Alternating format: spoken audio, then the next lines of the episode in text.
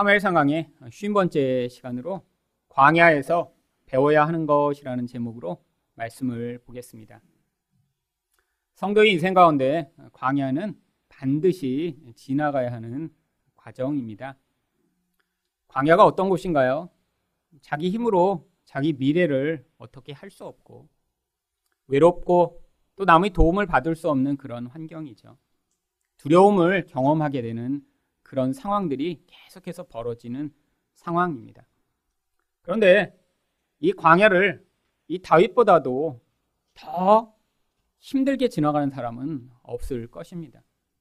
다윗은 광야에서 어느 누구보다 아주 고통스러운 과정을 지나갔습니다. 그 이유가 무엇인가요? 바로 그 나라의 왕인 사울이 이 다윗을 찾아 죽이려고 끊임없이 지금 그를 찾고 있는 상황이었기 때문이죠.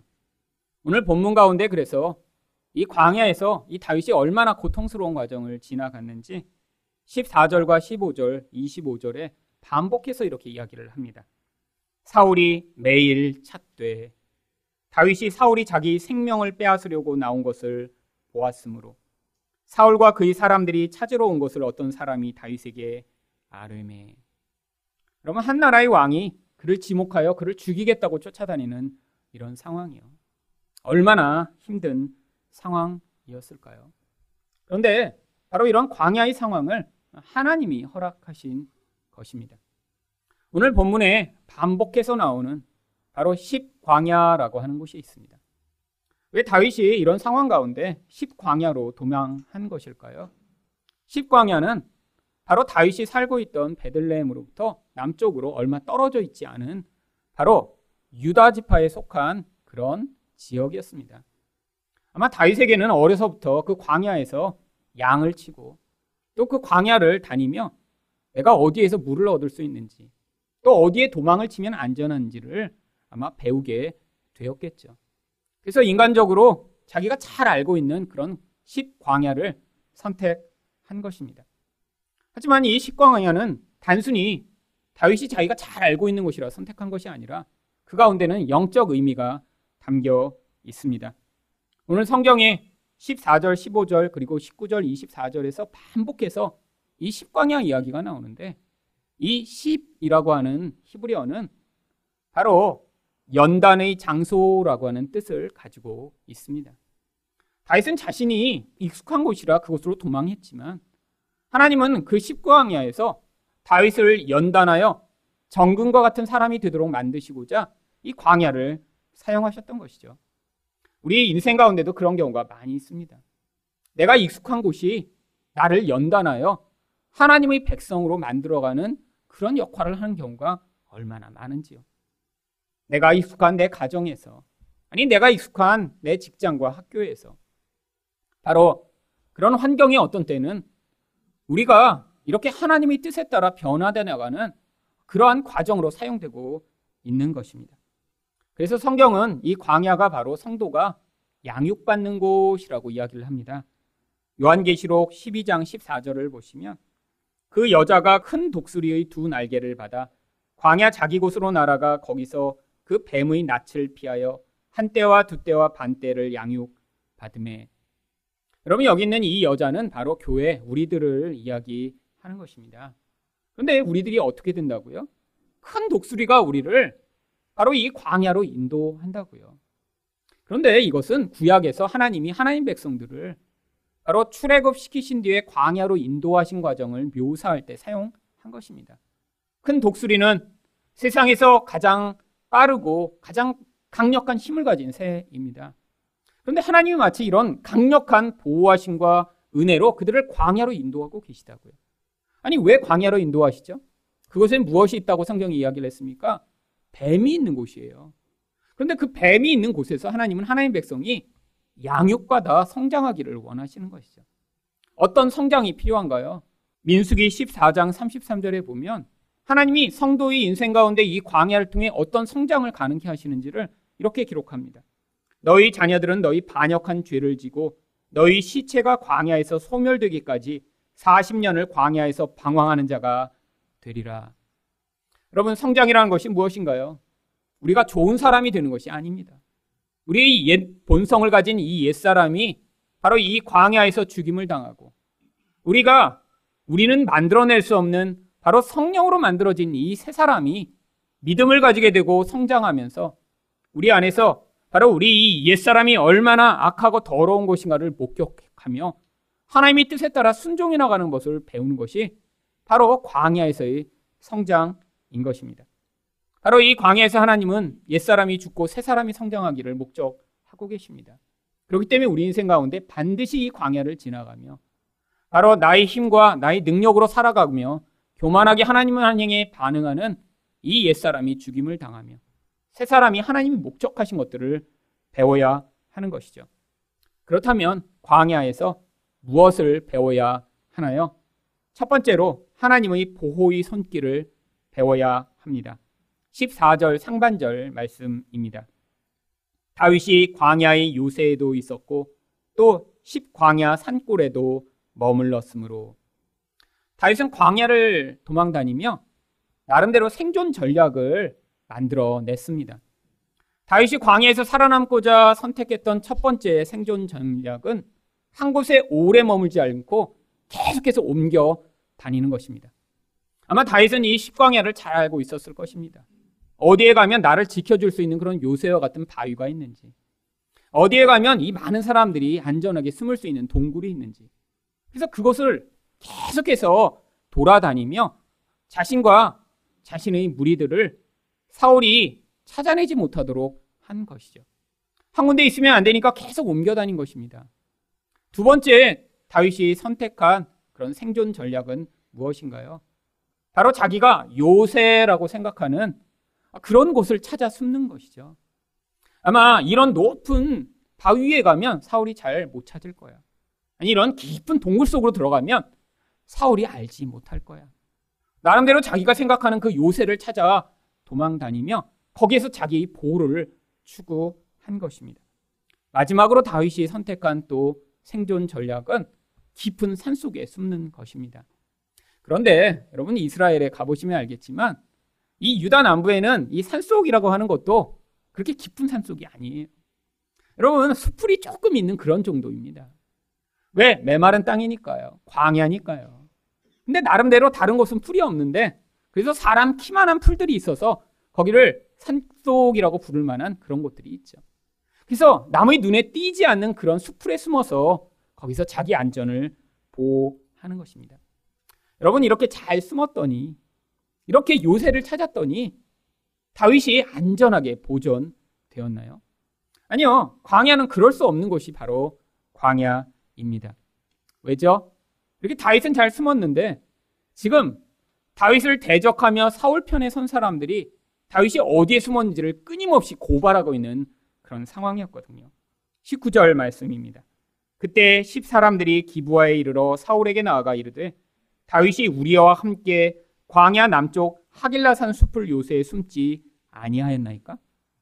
이 10사람들은 바로 그 10이라고 하는 10광야에 살고 있는 사람들이었어요. 그러니까 자기 동네에 다윗이 와서 숨은 것을 보고 그들이 사울이 시키지도 않았는데 가서 다윗이 어디에 숨었는지를 고발합니다. 주변 사람들이 이렇게 고발하니까 지금 이 안전이 계속 위협받는 상황이죠. 그뿐 아닙니다. 지금 사울이 어떤 때는 다윗을 찾고 어떤 때는 그렇지 않은 것이 아니라 14절 중반절을 보시면 사울이 매일 찾되 이제는 다윗을 잊어버리지 않고 끊임없이 다윗을 죽이려고 하는 그런 완전한 집착에 사로잡힌 상황입니다. 하루도 빠지지 않고 이 다윗을 찾아 죽이고 싶은 그 열망에 사로잡힌 사울이요. 그뿐 아닙니다. 여러분, 사울은 바로 자기 군대를 다윗을 잡기 위해 동원할 수 있는 사람이었죠. 그래서 26절에 보시면 사울과 그의 사람들이 다윗과 그의 사람들을 애워싸고 잡으려 함이었더라. 많은 군대를 이끌고 와서 지금 이 다윗 사람들을 둘러싸고 잡으려고 하는 이런 긴박한 상황이 벌어지는 이 모든 상황이요. 여러분, 사실 광야에서 열심히 도망은 쳤지만 사실은 이 사울로부터 도망하는 것이 쉽지 않은 그런 상황입니다. 인간적인 노력을 열심히 했지만 그것만으로 부족한 것이죠. 여러분, 이게 바로 광야의 속성이에요. 여러분, 우리 인생 가운데 우리가 광야로 들어갈 때가 있습니다. 근데 그 광야가 어떻게 광야인 줄 알 수 있는 줄 아세요? 여러분이 이제까지 익숙하게 할 수 있었던 그런 모든 방법이 통용되지 않습니다. 내가 노력을 하고 애를 쓰는데도요, 그것으로 여러분이 미래가 보장되지 않는 그런 상황이에요. 여러분, 그런데 이런 상황 가운데 다윗이 사울에 의해 잡히지 않고 보호될 수 있었던 이유를 성경이 무엇이라고 이야기를 합니까? 14절 하반절을 보시면 하나님이 그를 그의 손에 넘기지 아니하시니라. 여러분 다윗이 열심히 도망쳤어요. 그런데 그렇게 도망을 쳤더니 사울이 못 잡았다라고 이야기하는 것이 아니라 하나님이 다윗을 사울에게 넘기지 않으셨다라고 성경이 이야기를 하고 있습니다. 여러분 그런데 우리 인생 가운데 이렇게 하나님의 보호하심으로 우리가 정말 망하거나 우리가 죽지 않을 수 있는 그런 모든 것을 우리가 눈으로 확인할 수 있나요? 아니요, 이것은 우리가 말씀을 통해서만 깨닫게 되는 것입니다. 은혜를 통해서만 알게 되는 것이죠. 특별히 광야라는 과정을 지날 땐 우리는 전혀 깨닫지 못합니다. 여러분, 낙심하는 게 일반적이에요. 하나님이 도우심과 보호는 깨닫지 못하는 것이 일반 적이죠. 여러분, 광야를 지날 때 그래서 아무것도 안 하고 가만히 기다리는 것 아닙니다. 우리가 할 수 있는 최선을 다해야죠. 이 광야의 그런 어려운 환경, 나를 위협하는 환경, 나를 두렵게 하는 그 모든 일들을 벗어나고자 다윗처럼 애쓰는 것, 그거 잘못된 것 아니죠. 하지만 그 과정을 통해 깨달아야 하는 것이 있습니다.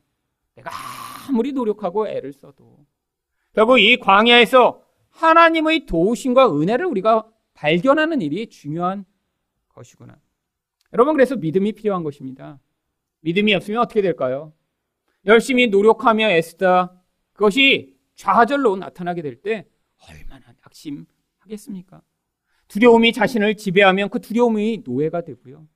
좌절하고 절망할 때마다 깊이 무너지겠죠. 여러분 제 인생 가운데도 자주자주 이렇게 광야를 지날 때 두려움에 사로잡히고 낙심할 때가 많이 있었습니다. 그때마다 하나님의 임재는 선명하지 않았어요. 오히려 광야를 지나지 않을 때는 그때는 하나님이 나와 함께 가신 것 같고 은혜가 컸고 아, 그래서 내가 낙심하지 않을 수 있었는데 이런 광야와 같은 환경을 지나가면 하나님이 보이시지 않는 거예요. 여러분 그때 제가 자주 읽었던 시편 말씀이 있습니다. 시편 139편 7절에서 10절 말씀인데요. 내가 주의 영을 떠나 어디로 가며 주의 앞에서 어디로 피하리까? 내가 하늘에 올라갈지라도 거기 계시며 수월에 내 자리를 펼지라도 거기 계시니이다. 내가 새벽 날개를 치며 바다 끝에 가서 거주할지라도 거기서도 주의 손이 나를 인도하시며 주의 오른손이 나를 붙드시리다. 여러분, 하나님 보이시지 않을 때 상황을 통해 하나님이 계신가 아닌가 확인한 것이 아니라 말씀을 통해 아, 우리 하나님이 내가 어디에 가도 거기 하나님이 함께 하시구나 라는 사실을 믿고자 이 말씀을 붙들었던 것이죠. 말씀을 읽는 것으로 안 돼서 찬양을 많이 들었습니다. 이 말씀으로 만들어진 찬양이 있어요. 그래서 그 찬양을 듣고 부르며 하나님이 나와 함께 하시지 하나님이 내가 바다 끝에 가서 거해도 거기서도 하나님이 나를 인도하시고 은혜를 베푸시는 분이시지 라는 사실을 믿음으로 붙들고자 애를 썼던 것이죠. 그때 불렀던 찬양이 바로 이 찬양입니다. 주의 신을 내가 떠나 어디로 피하리까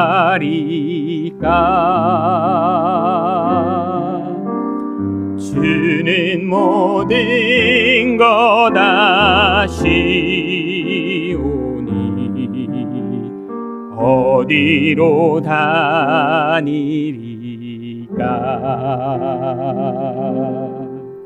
내가 새벽 날개 치며 저 바다 끝에 거해도 어둠도 숨기지 못 하리라. 주님의 손이 날 인도해. 주님은 내 모든 것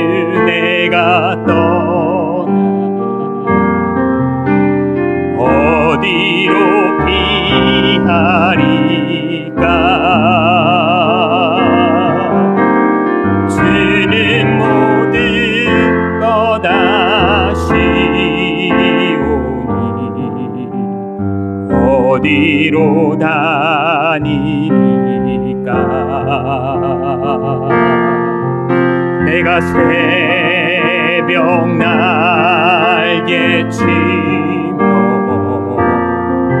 저 바다 끝에 거해도 어둠도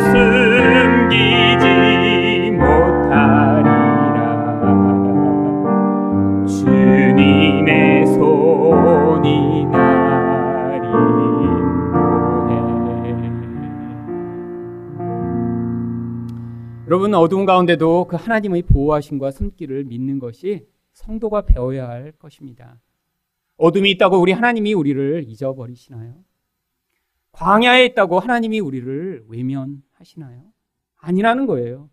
성경이 약속하는 것은 우리가 바다 끝에 가더라도 하나님이 거기서 성령으로 우리와 함께 하시며 우리를 붙들고 계시다라고 약속하고 있는 것입니다. 하지만 우리 옛사람은 이것을 믿지 못해요. 그래서 바로 이 광야를 통해 우리 새 사람이 믿음을 가지게 되고 우리 이 옛사람이 눈으로 보는 것으로 하나님을 판단하고자 하는 그 우리의 교만으로부터 벗어나야 하는 것입니다. 두 번째로 광야에서 무엇을 배워야 하나요? 하나님의 약속을 붙들어야 함을 배워야 합니다. 15절 말씀을 보겠습니다. 다윗이 사울이 자기 생명을 빼앗으려고 나온 것을 보았으므로 그가 십광야 수풀에 있었더니 다윗은 지금 위기 상황에 처했습니다. 사울이 그 십광야에 있다는 것을 알고 지금 군대를 이끌고 찾아온 거예요. 지금 다윗은 숲을 사이에 숨어서 멀리 보이는 그 사울이 자기를 잡을까봐 지금 두려워 떨고 있는 상황입니다. 근데 아직 지금 사울은 이 다윗을 발견하지 못한 상황입니다. 근데 그때 16절에서 누가 다윗을 찾아왔나요? 사울의 아들 요나단이 일어나 수풀에 들어가서 다윗에게 이르러. 사울은 이 수풀에 숨어 있는 다윗을 발견하지 못했는데 바로 사울의 아들인 요나단이 그 다윗을 알아보고 이 다윗에게로 찾아옵니다. 요나단이 찾아와서 무슨 일을 했나요? 16절 하반절을 보시면 그에게 하나님을 힘있게 의지하게 하였는데 아니 왜 요나단이 와서 이 다윗에게 하나님을 의지하게 만들었죠? 지금 다윗이 두려운 상황이니까요. 여러분 생각해 보세요. 지금 빤히 눈앞에 보이는 사울이 자기를 지금 잡아 죽이려고 하니까 이 다윗도 지금 마음이 두려움에 사로잡히며 눈에 보이지 않는 하나님 때문에 지금 떨고 있는 상황입니다. 그래서 요나단이 와서 하나님을 믿어. 하나님을 의지해. 눈에 보이지 않는 그 하나님이 너를 지켜주실 거야. 라고 지금 이 다윗을 위로하고 있는 것이죠. 이게 바로 교회로 모인 성도들이 서로에게 해야 하는 일입니다. 여러분, 우리가 살아가면서 정말 그렇게 늘 믿음만으로 살아가게 되나요? 아니에요. 여러분, 하나님이 보이지 않는 때가 훨씬 더 많습니다. 여러분, 그렇게 낙심하여 도대체 하나님이 어디 계신 거야?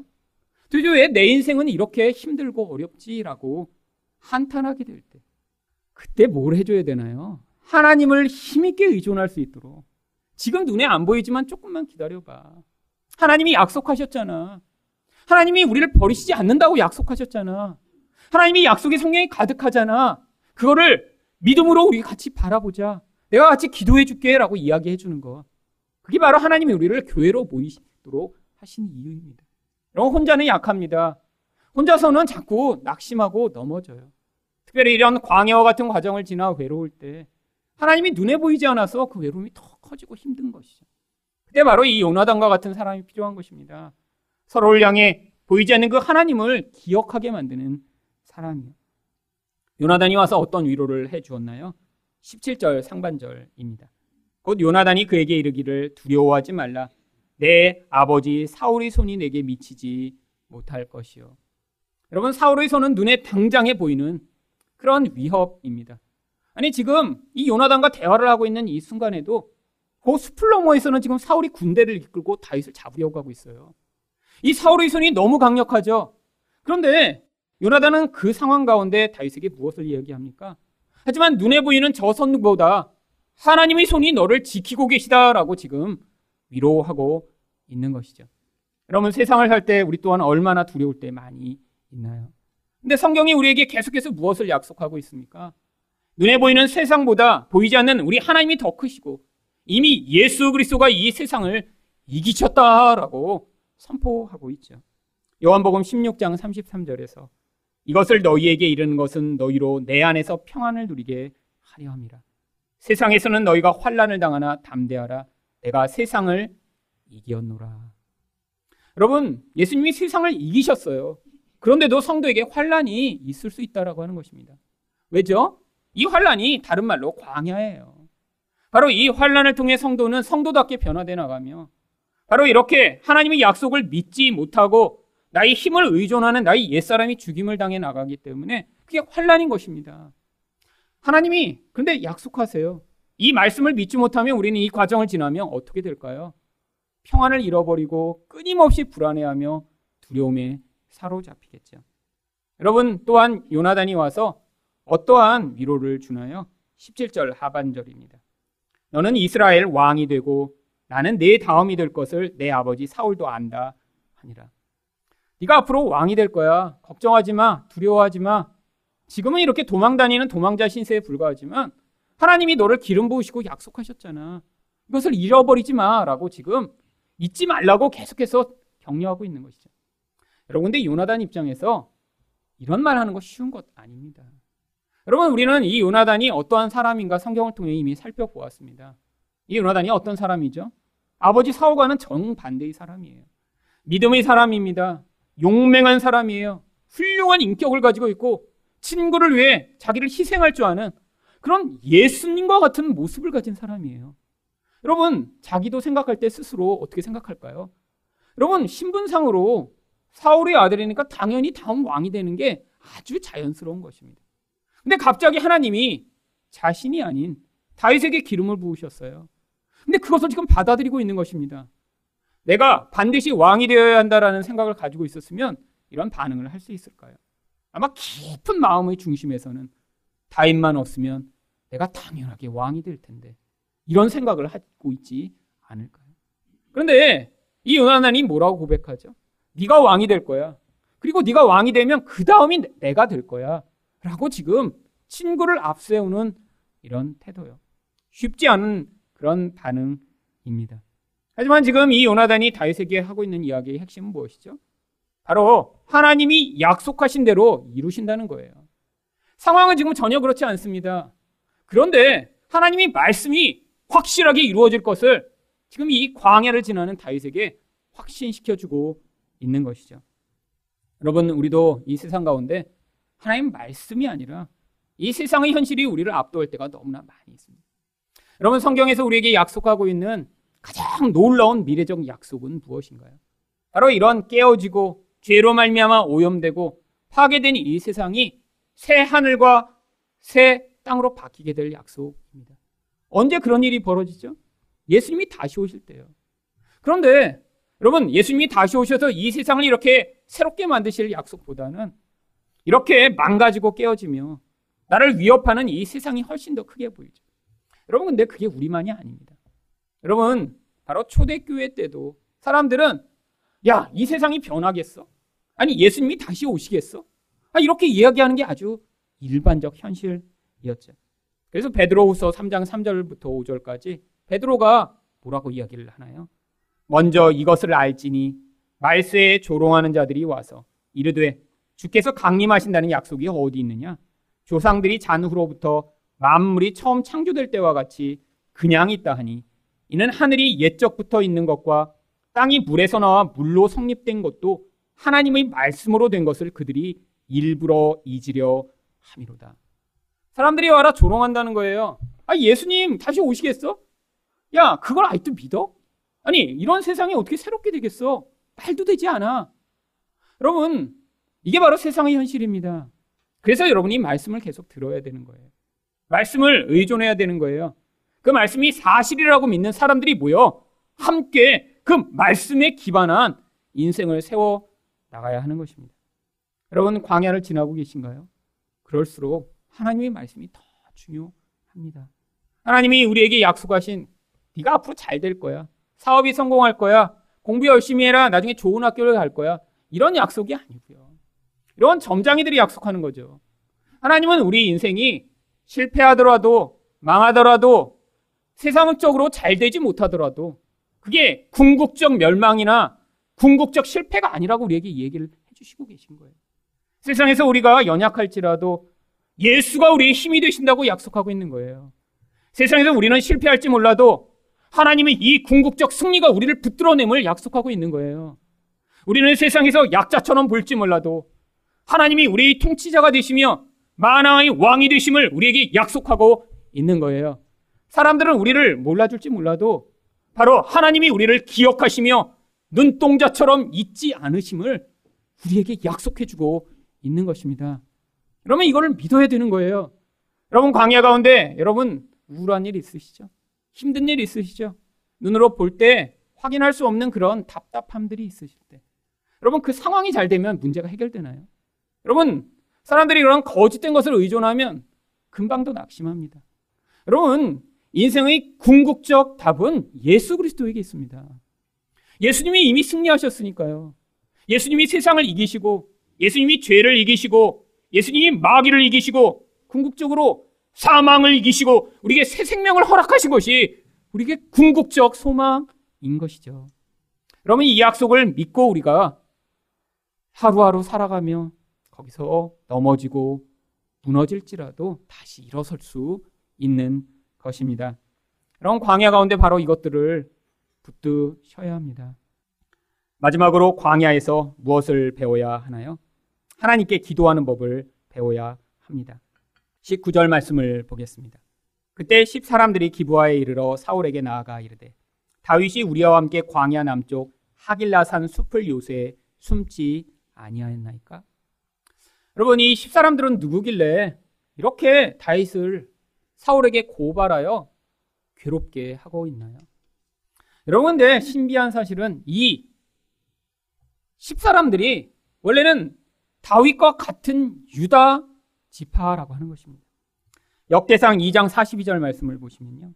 여라 무엘의 아들 갈렙의 아들 곧 마다들은 메사이니 10의 아버지요.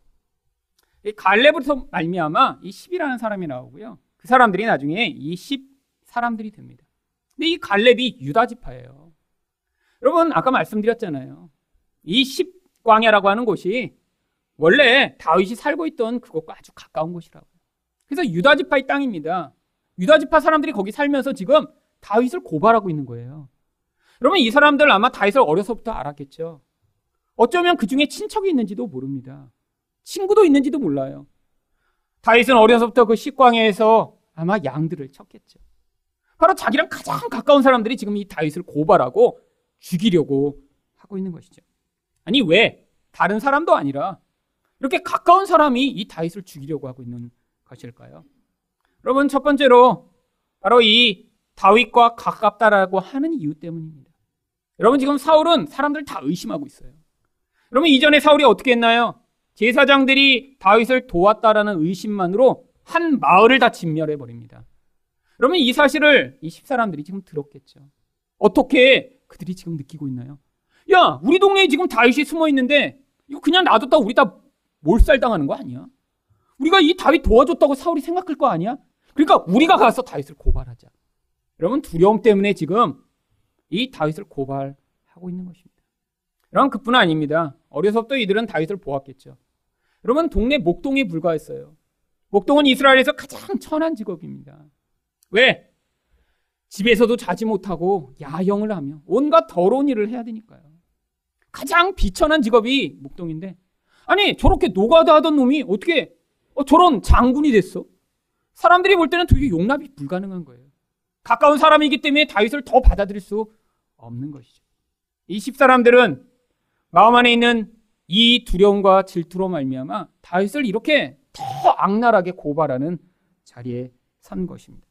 심지어 이들이 뭐라고까지 이야기하는지 20절을 한번 보시길 바랍니다. 그러하온즉 왕은 내려오시기를 원하시는 대로 내려오소서. 그를 왕의 손에 넘길 것이 우리의 의무이다. 여러분 다윗을 고발하는 게 의무래요. 그럼 이렇게 지금 악한 사람이 주변에 있기 때문에 광야가 힘든 거예요. 여러분 우리 인생 가운데 광야가 찾아올 때 이런 일들이 있습니다.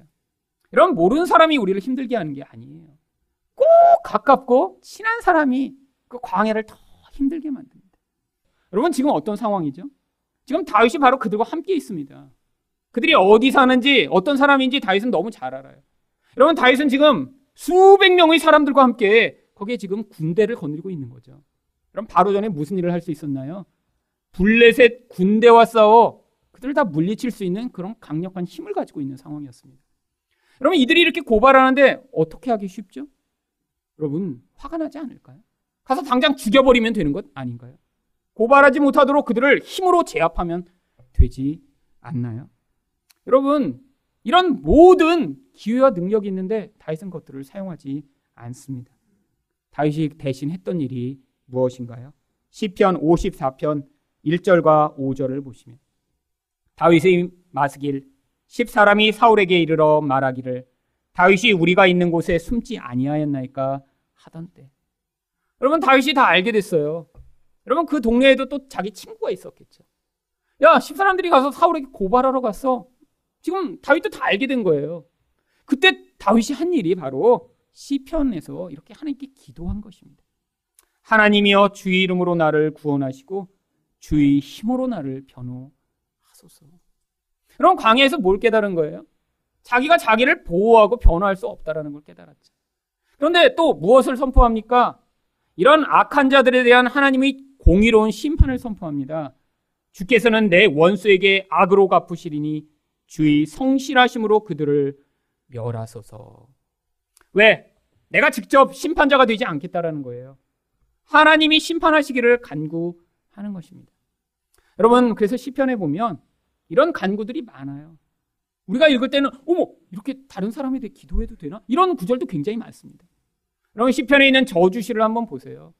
이 원수는 적에게 사로잡혀 먼 타국으로 노예로 끌려가게 하시고 그 아내는 창녀가 되게 하시고 그 아이들은 고아가 되게 하여 주시없어서 여러분 우리가 그런 시편을 읽을 때마다 아멘 아멘 왜 우리 마음을 대변하고 있으니까요. 여러분 근데 이상하지 않으세요? 여러분 신약에 보니까 어떤 일이 나오죠? 여러분 예수님이 어떻게 하세요? 자기를 십자가에 매달아 죽이는 자들 향해 하나님 저들의 아이들은 고아가 되게 하시고 아내들은 다 창녀 되게 하여 주시옵소서 이 나쁜 놈들아 이러면서 예수님이 십자가에 죽으셨나요? 여러분 그렇다면 얼마나 이거 참 황당해요. 여러분 시편에 나온 거 왜 예수님 그렇게 안 죽이죠? 그러면 예수님이니까 십자가에서 저들의 죄를 용서하여 주시옵소서 하고 죽으셨다면 그러면 다른 제자들은 어땠나요? 여러분 스테반 한번 보세요.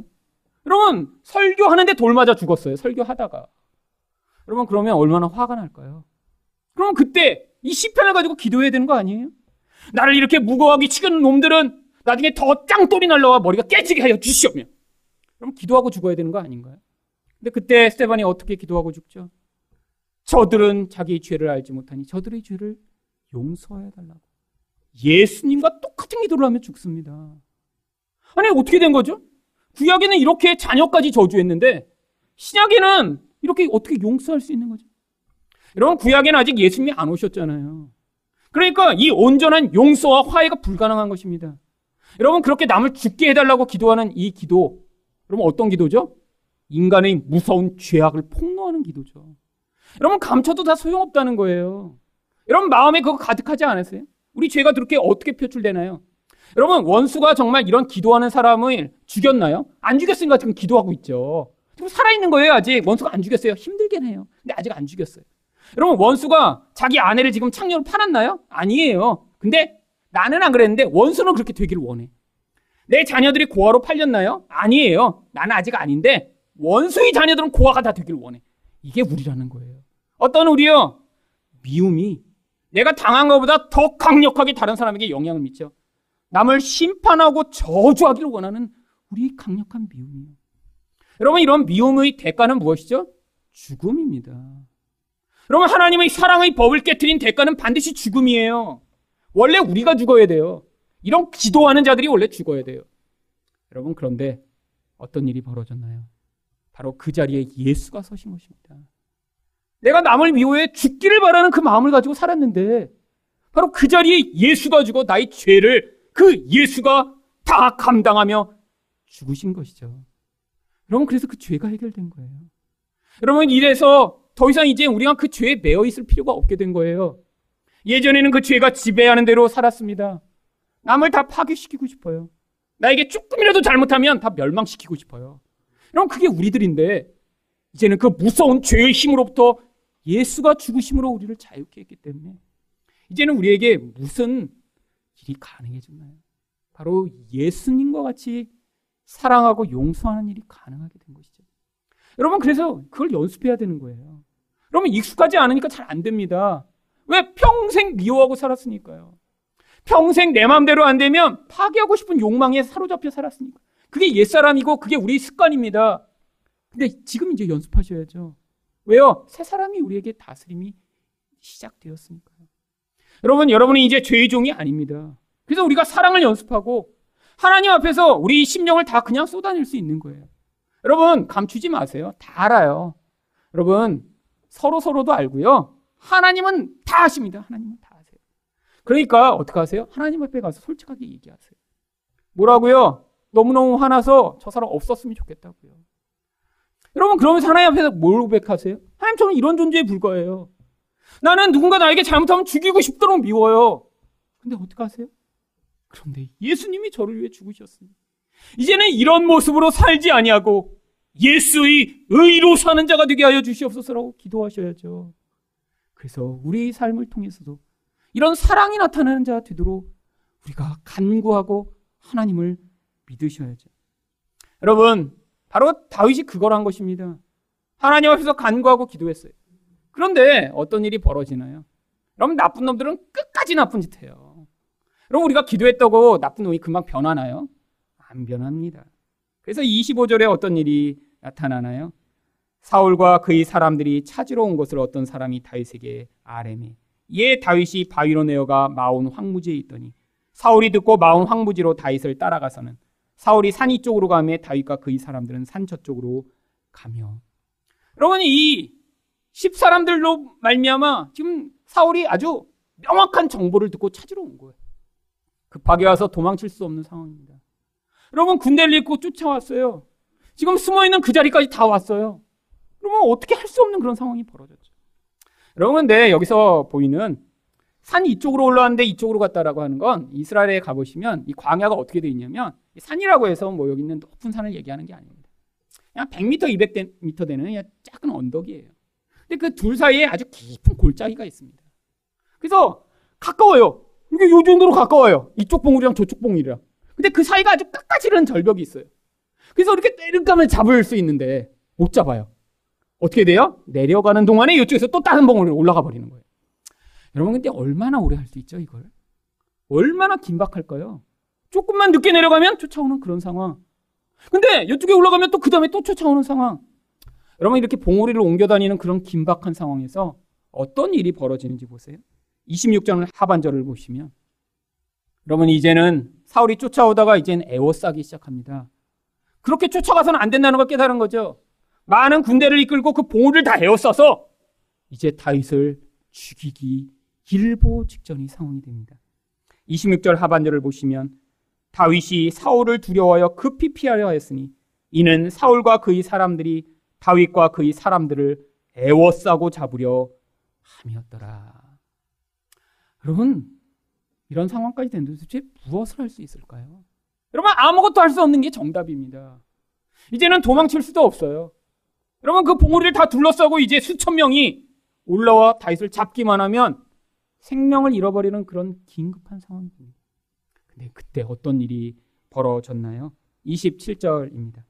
전령이 사울에게 와서 이르되 급히 오소서 블레셋 사람들이 땅을 침노하나이다. 여러분 기대하지 않았던 하나님의 구원이 임합니다. 어떤 식으로 임해요?